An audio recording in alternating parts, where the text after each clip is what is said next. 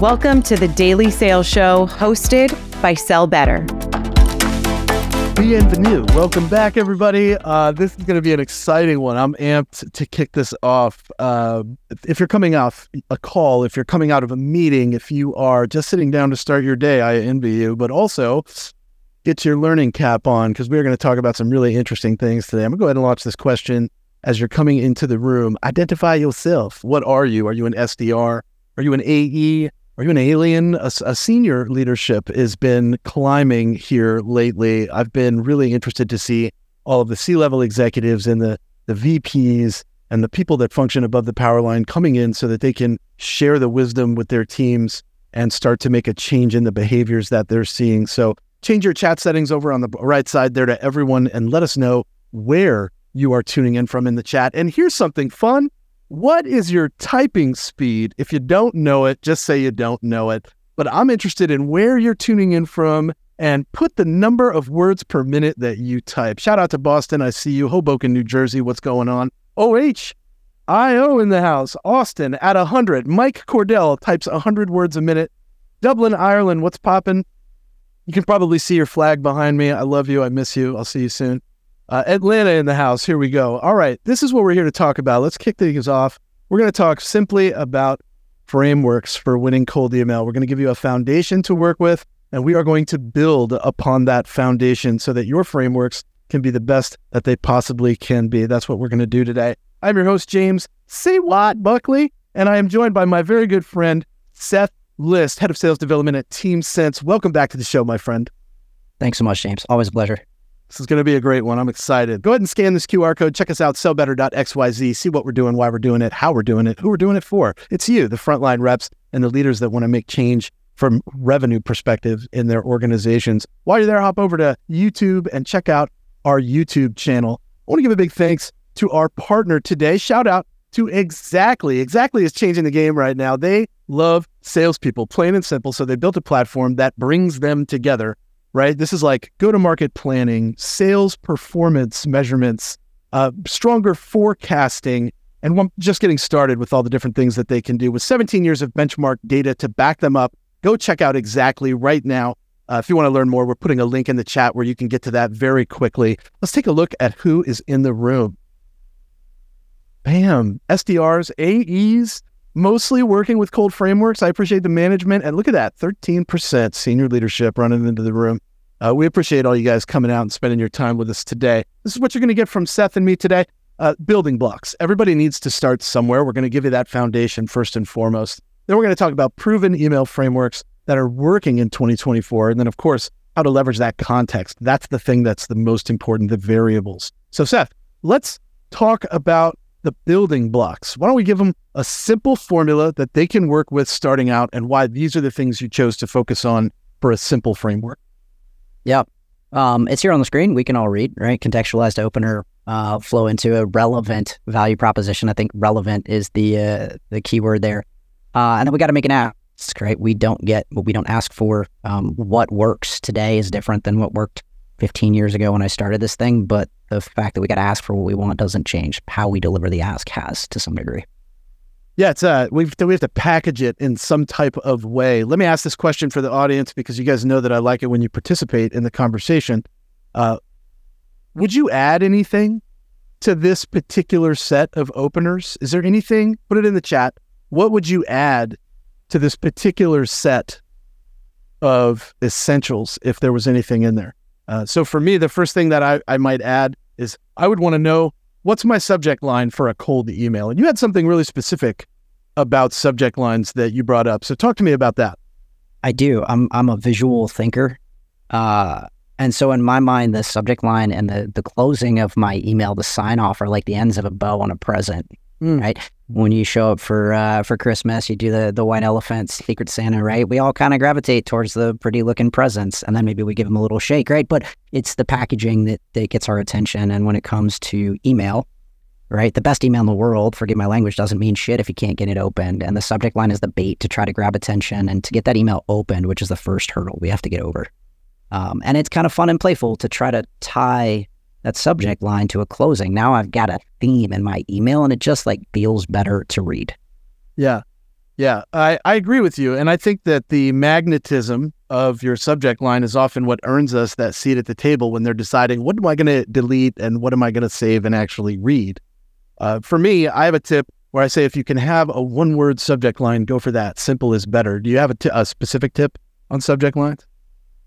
Uh, you know, in the in the day and age of sequencing, uh, my strategy has been to start with something that feels a little more buttoned up, business appropriate in my opening emails. And then the farther into that sequence I get, the less I have to lose, right? The data says that my reply rate, chances of reply goes down over time. And so the farther into the pursuit I get, the more risks I take. Um, I can't say I remember the prospect offhand, his name, but I. I chased a prospect for five or six months. The one that got him was uh, the subject line was pink fuzzy bunny slippers. Like, what do I have to lose at this point? I've been chasing him, you know, two, three, four times a week for months. Uh, he's ghosting me. Um, I had a prospect one time, and I, I don't mean to jump the gun in terms of kind of personalization. Uh, but I had this prospect, uh, Tracy Hageman at Hot Topic. I was hell bent on getting in there, and she just kept, she'd surface briefly and then disappear. And what finally kind of sealed the deal and got her to engage in a meaningful way I found out what year she graduated college. I went and pulled the Billboard Top 100, and all of my subject lines were lyrics from songs that were popular that would trigger that nostalgia for her uh, as a means to stand out from all the other noise in her inbox. That is creative at its best, and I like that you're taking that like musical bone. I think we all like there's a there's a, a, a what's the word like a universality there in like when we graduated and the things that were hot then uh, and it takes us back. It makes us feel very familiar. So I really like that strategy. Let's take a look at an example of this particular essentials framework, art at work. Break this down for everybody. Um, and we'll talk about the tiers that we're going to work with. Let us know in the chat, like as he's do you have questions about this stuff? Do you want to ask questions of your own? Put them in the Q&A. We're definitely going to answer them as we go along here. Seth, break this example down.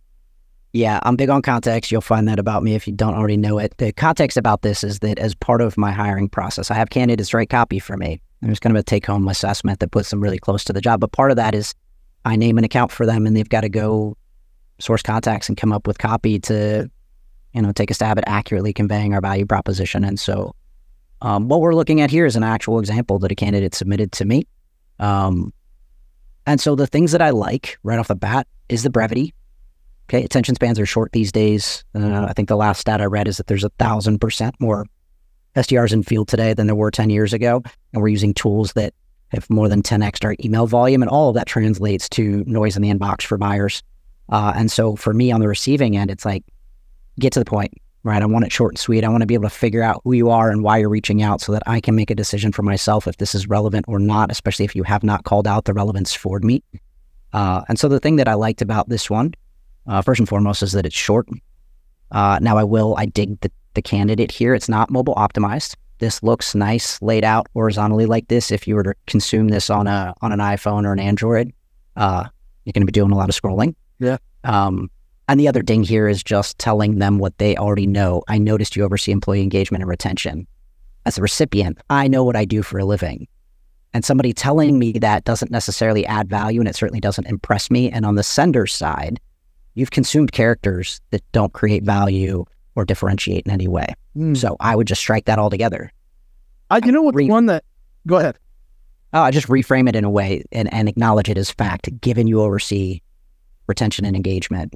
That's a language change right there. Uh, and I had a I had another thing that I picked up on this one, and it's the not sure. I try to remove like the doubt. I like I want people to feel like I'm confident in my outreach, right? Uh, so let, us ask this question as we move forward here, because as we talk about this, I want to ask people if they use a framework. And if your answer is other, what framework are you using in the chat? Could be the the AIDA framework, AIDA. Uh, you maybe you're using something else. I would love to know if you have a framework that you have been taught that you use regularly. Uh, let us know in the chat. Uh, what else about this email stands out? I like the fact that you've noticed that it's not mobile friendly. Why is that an important factor in 2024? Uh, you know, I'm a I'm a fan of the crew at Lavender. They're not the only ones putting out reporting, but the last stat that I saw from them was that more than 80% of emails are consumed for the first time on a mobile device. And I can just speak from personal experience, like nearly 100% of my emails are read on mobile. Yeah, uh, the, the, first time around. Um, and so if you're not checking for mobile optimization, you should be. Um, And if you're not checking, don't want to, don't have a tool at your disposal, front load the value, right? If I if I as the recipient have to read and scroll two or three times to figure out what the hell this is about, I'm probably not going to do it. Like it puts too much work on me. It's good. Um, I see a question in the panel. uh, You know, Lavender does this natively, but if you're not in a position to buy something, don't want to spend the money out of pocket, here's the hacky way: send it to yourself. Super easy. Yep. Send it to yourself. And when you open it on your mobile device, how does it interact in your world? Do you have to scroll? Is it short enough to fit on one screen? Uh, are there giant words in there that sort of, you know, mess up the way that it lines up for you? So you have to scroll even further, even though you got the whole gist of the message. Let's take a look at this right here. Check it out. It looks like a lot of folks are using frameworks. I would imagine multiple frameworks. Put a yes in the chat or a no in the chat. Are you using more than one framework right now? At a time. I feel like there's so many out there. It's hard to like nail down just one. Uh, if if you're a, like me, I'm I'm a yes. I usually use multiple frameworks as I run through my emails. Uh, let's take a look at how we're going to do this, right? Because we've got a couple other examples. How are we tiering this out? How do you look at this when you think about like frameworks that that work? What's your strategy? Yeah. So when we talk about uh, kind of good, better, best, um, you know, I want to be forthcoming gang, there's no right answer. And what works with one prospect may not work with another, even if they have the same title in a very similar organization.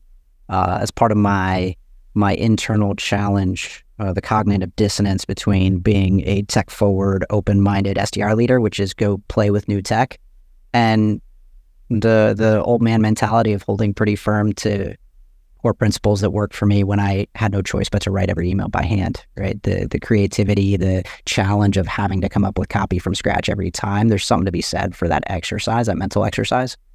Um, but with that said, kind of good, better, best. Uh, you know, best is going to be mobile optimized. That that's a big one for me right now because it within that it it kind of spits out other necessary parts or frameworks, uh, pieces to the framework, right? Um, your subject line needs to be mobile optimized as well. Tracy Hageman, hot topic. The one that got her attention finally was, all right, stop, collaborate, and listen. Good old school vanilla ice. Um, that won't work today, right? Just that subject line is going to get cut off. It's too many words. Um, for years, I would use an opening line. I'm sure you're busy, so I'll try to be brief. Too many eyes. I've cut that. But for me, it was a mental exercise of if I type that first, I'm sure you're busy. My aim is to be brief. And then I write an email that's not brief I'm going to reread that thing and either challenge myself to make it brief or amend that opening statement. If the email mm-hmm. needs to be long, I'm an asshole if I say this is going to be brief and then it's a four page read. Yeah. Um, I feel the same way about video. When I use video, I'll sometimes say, "Don't worry, it's only a minute long. I won't pitch slap you," you know. And people people get a good chuckle out of that. I write that right above where I do the video, so it's real short. Yeah. I want to uh, I want to get into this next example, but you were talking about personalization. And we're going to talk about the metrics when you were writing all these emails ahead. But I'm curious for everybody that's in the room, uh, and you know, in your opinion, you know, unless you're measuring this legitimately, which is totally fine. Some of you have the tech to do it. How much of your emails are actually customized, right? I'll leave this up for a minute. Let's take a look at this next example, and I just kind of want your feedback. This kind of fits in the like betters category, right? Like what what makes this a better category? Yes. Yeah, so uh, similarly, the the feedback that I had for this candidate was similar to the first one in that we, we've opened the email with I, not like me as a seller, not them as the prospect, and we've told them something that they already know, which is, hey, you're the HR leader at this company. What's important and relevant here is uh, the point of mutuality, which is based on their role and responsibilities, they care about employee engagement and absence tracking, and we are also in the business of driving employee engagement and helping them track track absences in, in a better way. So, like, we're like you. We do what you do. We know your yep. business. Yep. Um, and so what they've done here, we've got four parts, but there's kind of a, a an attempt at a contextualized intro, which I like. There's some there's some workshopping to do, but the this candidate was on the right track. Uh, the next two paragraphs, the first one being a sole sentence, and then the next one that follows is like our our relevant value proposition right? There's kind of a general observation about what happens in organizations that struggle with unexpected absences. It's very unique to the business I'm in today, right? But it's like I understand enough about the problem we solve to say these are the common consequences related to the thing we solve for. And then a TeamSense specific value prop, which is here's what we do about it. And then there's an ask. And it's evident as an ask because it ends in a question mark. which is important. Um, I tend to take the red pen to, to emails that have more than one question mark in them, even if it's a hypothetical question, because it causes yeah. confusion for the buyer, right? It's it's our job to make it really easy on them to do the thing we want them to do, which is first and foremost reply. And if we've got an email with six question marks in it and I'm on the receiving end, it makes me wonder, what am I actually supposed to answer? Or I'm going to be a jerk and answer the one I want to answer, which I know is not the one that you want me to answer, which is no, I'm not going to take your call at 10 a.m. next Tuesday, right? I'm going to answer some other question in the mix. Uh, uh, and I gave this feedback to the candidate, but the the notion of I'd like to share some initiatives that's vague. It doesn't actually tell me much on the recipient end. So my advice to him was, how can you make this shorter and more explicit? What are you actually asking for? That's good feedback there. Shorter, more concise. Uh, you said something in there that I just kind of want to pause on because, and you know, it's completely unplanned. You said the other one is is kind of a soul sentence. What's a soul sentence? Oh, I just meant a standalone. That it it's both a paragraph and a single sentence. Oh, so I, I heard like soul, and I'm like, yo, like what are you talking? That's impactful stuff right there. no, so part of my strategy when trying to optimize for mobile is is taking what I have initially written as a multi-sentence paragraph and trying to see how can I chunk this up and introduce line breaks in a way that just visually, right? And I actually do this as an exercise. Write an email on my laptop and step back five feet. Ah. Does it look like something I want to read, or is it one big fat block of text? Because if it's one big fat block of text, I got to find a way to draw the reader's eye through it. And so that's language aside, simple formatting stuff like line breaks, utilizing bold and or bullets to kind of like literally lead them down the path. I want them to be into the email enough that they read it all the way through to the end. I'm a foodie yeah. in my real life, you know this, but like Andrew Zimmern's thing, you know, talk show chef. If it looks good, eat it. I'm a big, you know, if it looks good, people will read it, even That's if the content right. is shit. But like, uh, yeah, if it's one big paragraph and I'm on the receiving end, that feels like work for me right off the bat. Yeah, I don't want to have to do work for for somebody who's trying to sell me something. Yo, has anybody? I gotta know. Yes or no in the chat. Have you ever had a uh, like a meal that you ordered get put in front of you and it looked fantastic, and then when you ate it, you were disappointed as hell? I feel like that's a kind of what we're talking about with these frameworks. Like, man, like it has to be, it has to taste good. It has to read well, no matter what you think about it, right? Look, it could look amazing, but if it reads like who cares? I, uh, I, had that meal last week. I took my wife to dinner. That the turnips looked great on the menu. They looked good when they hit the table. They didn't taste very good, but I was compelled to at least try it because it looked good. It disappointed me. That's the email equivalent of like a really well formatted email, but then I read the content. I'm like, ah, it fell short. Yeah. Um, that's always a bad feeling too. You get that sinking feeling. Disappointing churro. Yes, Kristen, I feel you. Uh, check it out. Okay, so look, it looks like we got some good even spreads here. A lot of people customizing upwards of 75%. Uh, and then look, you got a lot of people that don't believe in automating anything. 2% of our voters, uh, they believe they believe that everything should be handwritten. And we got some stats around that that we're going to talk about.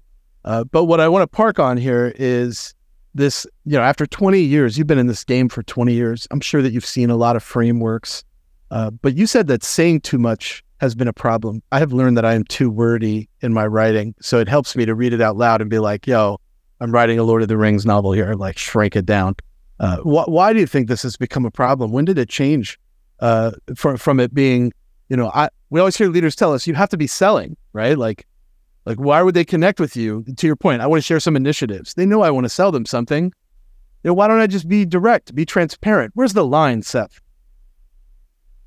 Okay, so uh, keep me honest on the on the time on this, James, because I do have a lot of thoughts. The notion that sales leaders are saying that that you should be selling, I reject that notion. Uh, an SDR's job is to generate engagement, a two way dialogue between buyer and seller. Hopefully, it's in our favor. The sentiment is positive. They give us time, or at least give us confidence that they'll talk to us at a later date. Right. But until we have a two way discourse with a prospect, no selling can happen. That's that's the cart before the horse, like literally. And in my experience, email is not an effective medium to sell someone on a new idea. Mm. Now, your AE counterparts are more likely to have success selling via email, especially in a multi threaded environment, to kind of generate collective understanding on the prospect side across different people and different functions, different titles to get them aligned. But for an SDR, right? Our aim is to get their attention with the subject line to get them to open the email, to impress a degree of understanding about who they are in the world, who they are in their business, and the typical challenges that they face, position a relevant value proposition, and then ask them for something. And really, what we're asking for, first and foremost, is a reply. Right? Um, the notion of like, when did brevity become paramount? I think it's two factors that have influenced this. Um, over time, I don't know that the seller's desire to say too much has really changed in a meaningful way. As a new hire in an organization, most companies are going to train you on the product that you're selling. You're going to listen to sales calls with excited prospects, right? And, and so you have all this like new information that you're really excited to share, and that often materializes as overly verbose emails because you're trying to cram everything that you've learned that you're excited about into a single email. That happens a lot on calls as well right? We're like, let me tell you all about our features, right? And we do that at the cost of being curious about the prospect. How do you solve for this thing today, right? You're doing your job today, and I'm curious how you're doing it before I start talking about how I can help you do it better. Okay. Yeah, the they have to know where to start, so they have to tell you how they do it, so that you can add, change, etc. Right? That is correct. Um, and the other thing that changed is just again the the volume of us collectively in the field today. There are a thousand percent more little baby Seth SDRs in the world today than there were ten years ago, and also we are using jet fuel powered sales engagement solutions like on a you know Salesloft Outreach, Apollo, all of them to do these things at scale. That all translates to more noise in the recipient's inbox, and to that end, right, we have the the ratio, the amount of prospects' time and attention that they're spending on an individual email to triage their inbox is a fraction of what it used to be. Let's find out. How much time do you spend in one email? How much time? Let me know in the chat. Is it 10 minutes? Is it 20 minutes? Is it an hour? You know, how much time do you spend on one email? How much time does it take you to get it out? Let's find out. If it, you know, I I try. There we go. There we go. 15 minutes. Too much. I like it. Too much. 25 minutes, 10 minutes, 5, 15. I'm a five minute person. If I can't find a relevant reason to talk to someone in five minutes, I'll come back. well, and to the earlier notion of good, better, best, right? Best case is we can go to a profile that's fully fleshed out. We have a ton to work with. They're, they're a member of groups. They're involved in in conversations. They're posting their own content. They're interacting with content from others, and it gives us a whole lot of cannon fodder now, how do we do that in an efficient way? That's a, probably a topic for another time. It's going to skew us, push us into the, you know, how do we use AI camp, which um, we may touch on a little bit today. But th- there's there's best, and then there's better and good, right? If, if from a baseline level,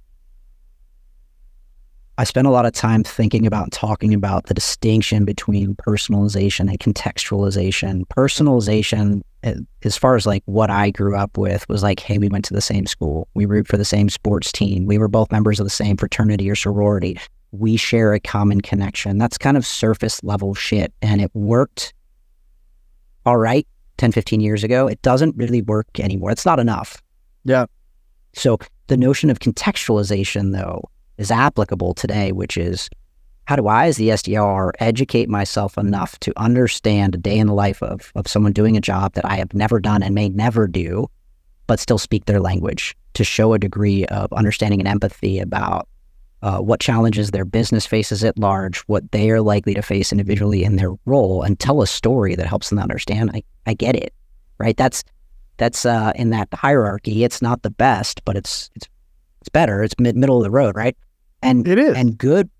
Yeah, biz, Donnie just said business acumen. I think that's one of the, if not the biggest challenge that a today's modern SDR faces is a lack of business acumen relative to our prospects. I'm not saying that nobody in the on the call here doesn't know anything about business, but relative to the people that we're calling on, especially like above the line prospects, right?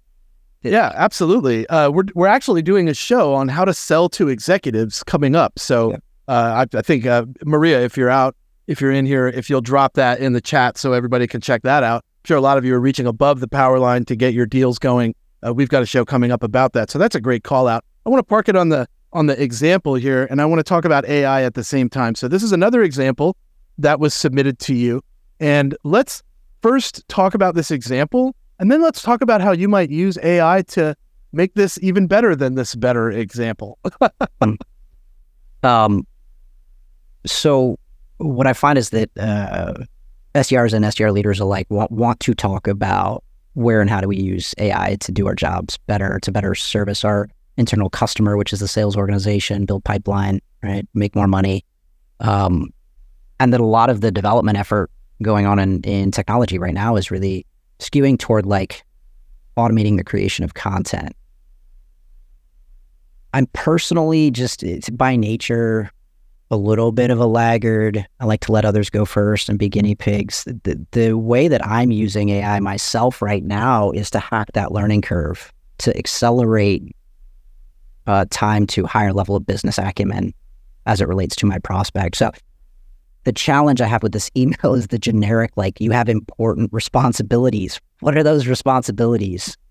Right? You as the seller should have you should have a baseline understanding of what those responsibilities are so that you can connect the dots for the prospect between we both know that you have to care about attendance and turnover and here's the way that we're solving it for businesses like you. Does is this worth a conversation? Is this a priority for you right now? Right? Um, and so the the opportunity that I see looking at this email was for this SDR to go throw a prompt into Chat GPT to say act as if you're an HR professional in a manufacturing organization of 3,000 employees and you're responsible for 250 of them. What are the top three to five things that you're measured on and responsible for? And then nudge props to flesh out things that require more detail or that I don't totally understand. These things are very helpful. Uh, let us know in the chat what AI tools you're using to help you write better emails, better cold emails these days. I'm a Chat GPT fan. I know John has been doing some amazing things with Chat GPT. Uh, but that's that's great stuff right there. And again, guys, there's no silver bullets here. We're just giving you real examples. Oh, Jasper, I know about Jasper. I just saw that go through. Claude, I know about Claude. Uh, yeah, there's a lot of really good ones. Seems like cheating to me, Stefan. It's not cheating, it's pragmatic. Pragmatism is awesome. I like all the tools being thrown in here. 6sense, good stuff. Uh, Chat GPT, a lot of Chat GPTers in the room. Uh, you talked about Crystal Knows. Crystal Knows is a great tool. How does it help you with an email framework, Seth? Hmm. Uh, our brains naturally want to put things into buckets, right? We kind of want to like figure out how to categorize something. And so when it comes to people and prospects, I like Crystal because it helps me very quickly put a prospect in a bucket in terms of what type and style of messaging is most likely to resonate with them. Yes. So, as a rule, most of my career has been spent selling into people based functions. By that, I mean HR, like their purview is people, uh, marketing, who's ultimately trying to get a message in front of people, sellers who are dealing with people one to one. And then a Let little us bit know in the chat. What's your persona? Let us know in the chat. Are you selling to marketing, HR, uh, you know, uh, uh, what manufacturing? Like, who are you selling to these days? Let us know in the chat. Go ahead, Seth. Yeah. So there's one camp which is uh, I'm going to overgeneralize. They want stories. They want short and to the point, and they they they really want kind of the show me you know me. Those are are if I were to this may not make sense to nobody but me, but they're like qualitative. And then we've got the like quantitative, objective, analytical type temperaments and business functions, which are going to be IT, security, legal, um, to some degree your C-suite, depending on where they sit in the org, operational folks. Uh, and they typically will not only want or tolerate, but want more thorough emails, right? So, like a sales leader, I'm not going to quote ROI stats because they know what I know, which is really easy to jimmy with the numbers, and it doesn't mean anything to them. Whereas a counterpart on the IT side or a CFO wants quantitative evidence of impact of the thing I'm selling, right? So with a seller, I'm going to tell a story and I'm going to get right to the point quickly. Quickly, if I'm selling into sales leadership, if I'm approaching a CFO, I'm going to just literally write a longer email that contains more information and skews more objective, ROI based, impact based. I think And Crystal knows will give you that on an individual basis. Now it's not 100% accurate, but it's it directionally gives me something to go on. I, th- I think what's an amazing shift in the mind of the sellers that are in the room here is that you're taking the steps to actually look at the personality type here, and then you're devising your framework we had our foundation, right? The three things that you gave us at the beginning. We'll review at the end here. Quick recap, right? Big takeaways. But we've we've developed as we've moved forward with these examples, added different variables. And I think the Crystal knows and knowing your prospects and your verticals, and you know, a lot of good answers in the chat. Controller, VP, sales, IT, manufacturing, demand gen. Yo, all of these personalities have a specific style that they gravitate towards, and other styles that don't very much appeal to them. Right. So that's what we're talking about here is learning your prospects so that you can use those frameworks that are going to resonate the most with them.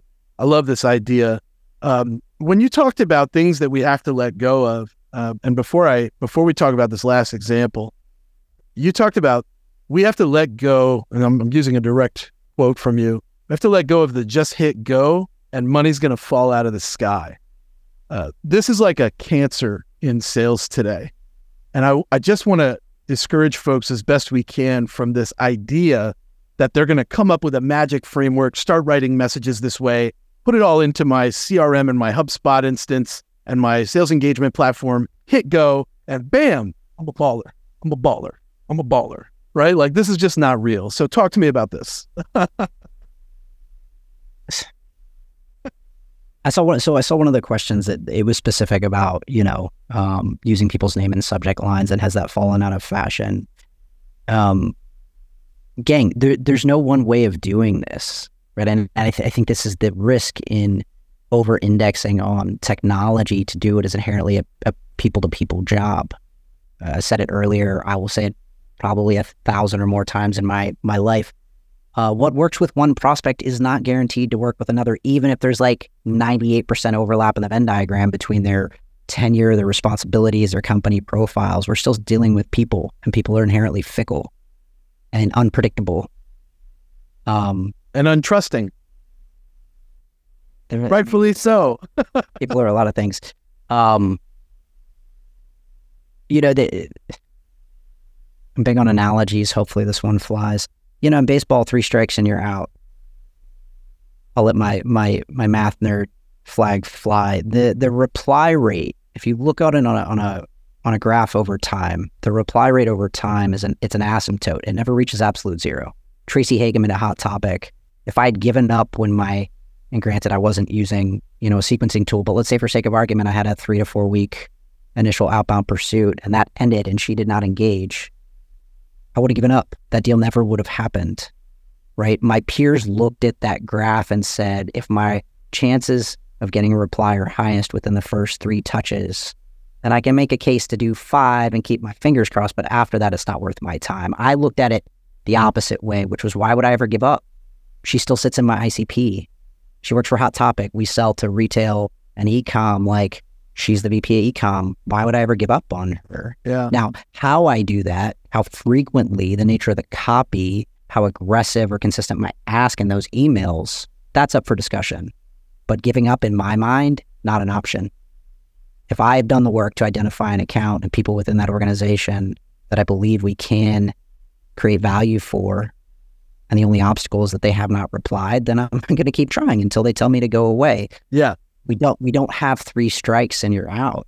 That's something that we place on ourselves. This notion that like we run the sequence and we feel good about the emails and it works like a bunch of the time with other prospects like this and this particular prospect doesn't engage well they're the problem not me. No just keep trying right? Get creative. Again to subject lines like if you've been chasing somebody for three months and they haven't engaged take a flyer like throw that hail mary. Here's a subject line hail mary i've used it. It works especially if you know they like football right? Please, we're just looking for them to engage. Just get back to me and give me a signal to go on. But if we walk ourselves out of an account simply for lack of engagement on the prospect side, like that's on us. That's not on them. So. It's true. We have to own that, right? Uh, one of the things that I say all the time is, you know, no reply, no, and never talk to me again. Don't all mean the same thing. Uh, we have to know the difference between those things, and we have to be remain top of mind for when that timing lines up. I want to be the first thing that this prospect thinks about, so I can earn that response. Or I hit a high note through a nurture campaign that I launched three or four months ago, and it turns out, you know, my 27th touch was the one that did it. Oddly, right? Or like the timing lined up just right. Let's look at this last example And right out of the gate, I want y'all to like just give me your general response in the chat when you see it for yourself. Seth, break this down. It's too damn long. Look I don't Ryan I- Turner. like I don't. I don't want to read it. Yeah. Um. this is that novel I was talking about. and they're so all three of these candidates right victim to the to to the same downfall which is you know introducing yourself using characters that you can't get back that don't create value i hope this email finds you well come on like what value i don't if i'm on the receiving end of this like who are you and this means nothing to me this is like happy birthday from a stranger on the street it's it's not even that good because happy birthday from a stranger on the street is like a little dopamine hit i hope this finds you well does nothing for me uh, I'm to be an outright asshole. I don't care what your name is. It doesn't matter to me. I can see it in the sender line and I can see it in your signature. Those are characters we can't get back. Don't use them or repurpose them in, in a way that creates more value. I don't know that that's asshole. I think that's just transparent as like a recipient's perspective. I would not label that as asshole. Okay, fair. I just wanted to own it. Like I get a little snarky sometimes, right? Like I don't care if you hope this finds me well. Like I don't care what your name is. I can see it in the sender line. I don't care who your company is. Like get to the point, right? Um, this is a candidate who spending time with him has a has a knack for research, but the challenge is that he doesn't know how to, to edit himself, right? And so this is a classic example of like I asked him to educate himself on a particular account on our value proposition, and he did that. He did it in a really, really thorough way. And then he brought all of it to bear in the email. I want to sell it in my very first message is how I get. That's the vibe I get from this. Like forget about my contact strategy. I want to go for the throat, right? Yeah. I mean, it's it's easy to make things complicated in email. It is exponentially harder to write a short, succinct message that doesn't lose its bones, where like the message still says something. Yeah. Right. But I'm of the mind that we we err on the side of too few words and let a prospect reply and say, I have no idea what you're talking about, dude. Because now at least I've got a reply. Now I'm in a two-way dialogue. Right. That's useful feedback, prospect. Thanks so much. Yeah. What questions might I answer for you? When can we chat live so I can fill in a little context? I was trying to respect your inbox. Respecting the inbox is a two-way road. We have to respect our prospects' inbox, but we have to respect our own as well. With that, let me talk about volume. Uh, give the stats uh, about your 2010 Facebook memory that came up, where you where you had that memory come up about when you were writing just handwritten emails. Listen to these stats, y'all. Uh, I don't have my phone on me. I, I wrote, uh, I want to say it was 110 handwritten emails in 90 minutes. But what were the results? Um, I think I, I think I pulled five meetings out of that, That's a great day. like, you know, before lunch. Before that's a great morning. It was, yeah. Uh, point here, And point here, quote, how many meetings, if you're an SDR in the room, we had a lot of SDRs. How many meetings are you required to schedule every month? How many meetings are you required to schedule every month? What's your meeting quota? 12, 30. I see a couple numbers here. Four. Uh, keep in mind, ACV matters, right? Uh, 10, 8. Uh, uh, mine's SQL by SQL. 600. Hey, 100. holy cow. That's insane. that finger. Uh, I don't. It must be. Uh, but here's my point: is that if you scheduled five meetings, sending 110 written emails in 90 minutes, that is that is make or make your quota in less than a week, less than a week and a half. Numbers right there, and all it took was what a little bit of care. How long did you research those emails before you sent them? Uh, I mean, I, I produced them in 90 minutes, ostensibly. I did all of my research and the copywriting in that 90 minute period. Yeah, Um, I had a really, really consistent value proposition, right? We had a very, uh, from a product market fit standpoint, high, really high. We knew who our customer was by uh, company. Like we built a solution for omni-channel retail, so it narrowed our world, world right off the bat.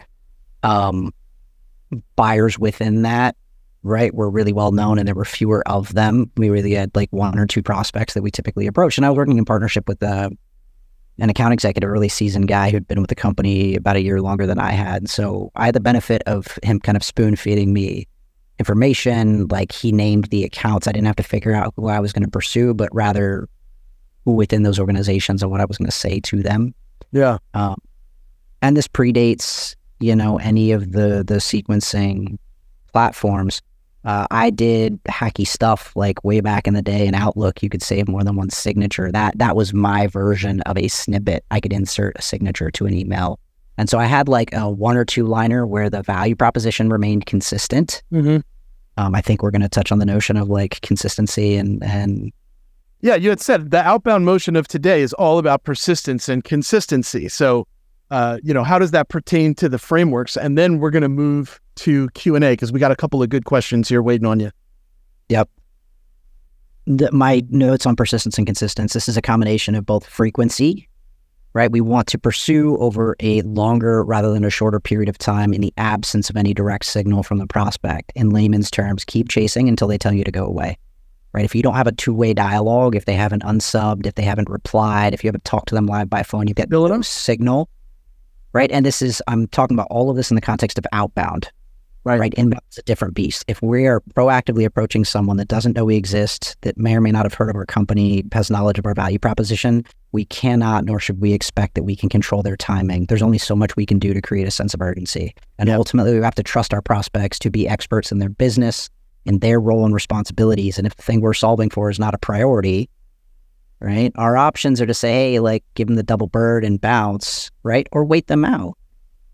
Oh yeah, so, uh, wait for the timing to align, right? I always say I'd rather stay top of mind. We'll hit you up later. I'll send you some good stuff, you know. And this is like a casual way of me being like, no problem, but I'm coming back to you. Uh, so I love this mentality of like, if you haven't got the two way dialogue going, the back and forth going, you haven't you haven't had a green light yet that tells you I should remove this from my pipeline. That is not that is not a good way to be thinking about your pipeline and your prospecting strategies in 2024. That's the message I Yes. Yeah. Yeah. And then the, the other piece of this and persistence and consistency, specifically on the consistency side, is the language that you use. Um, I've worked with a lot of SDRs uh, that have reported to me. I've done a lot of like coaching, uh, training sessions on on messaging and sequence development.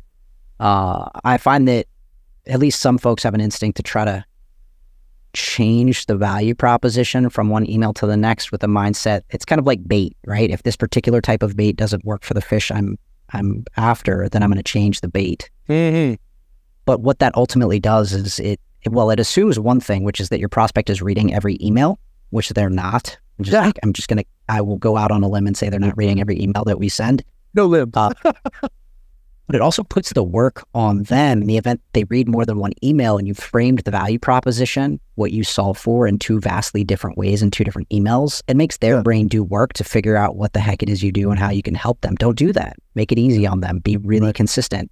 Um, I worked for a guy once who was not the CRO, but said, I like to call myself the CRO. I'm the chief repetition officer. There's something to be said. Our brains have to like, whether it's in a prospecting engagement or internally, the things we hear from our manager or the things we're trying to get across to our, our partner, right?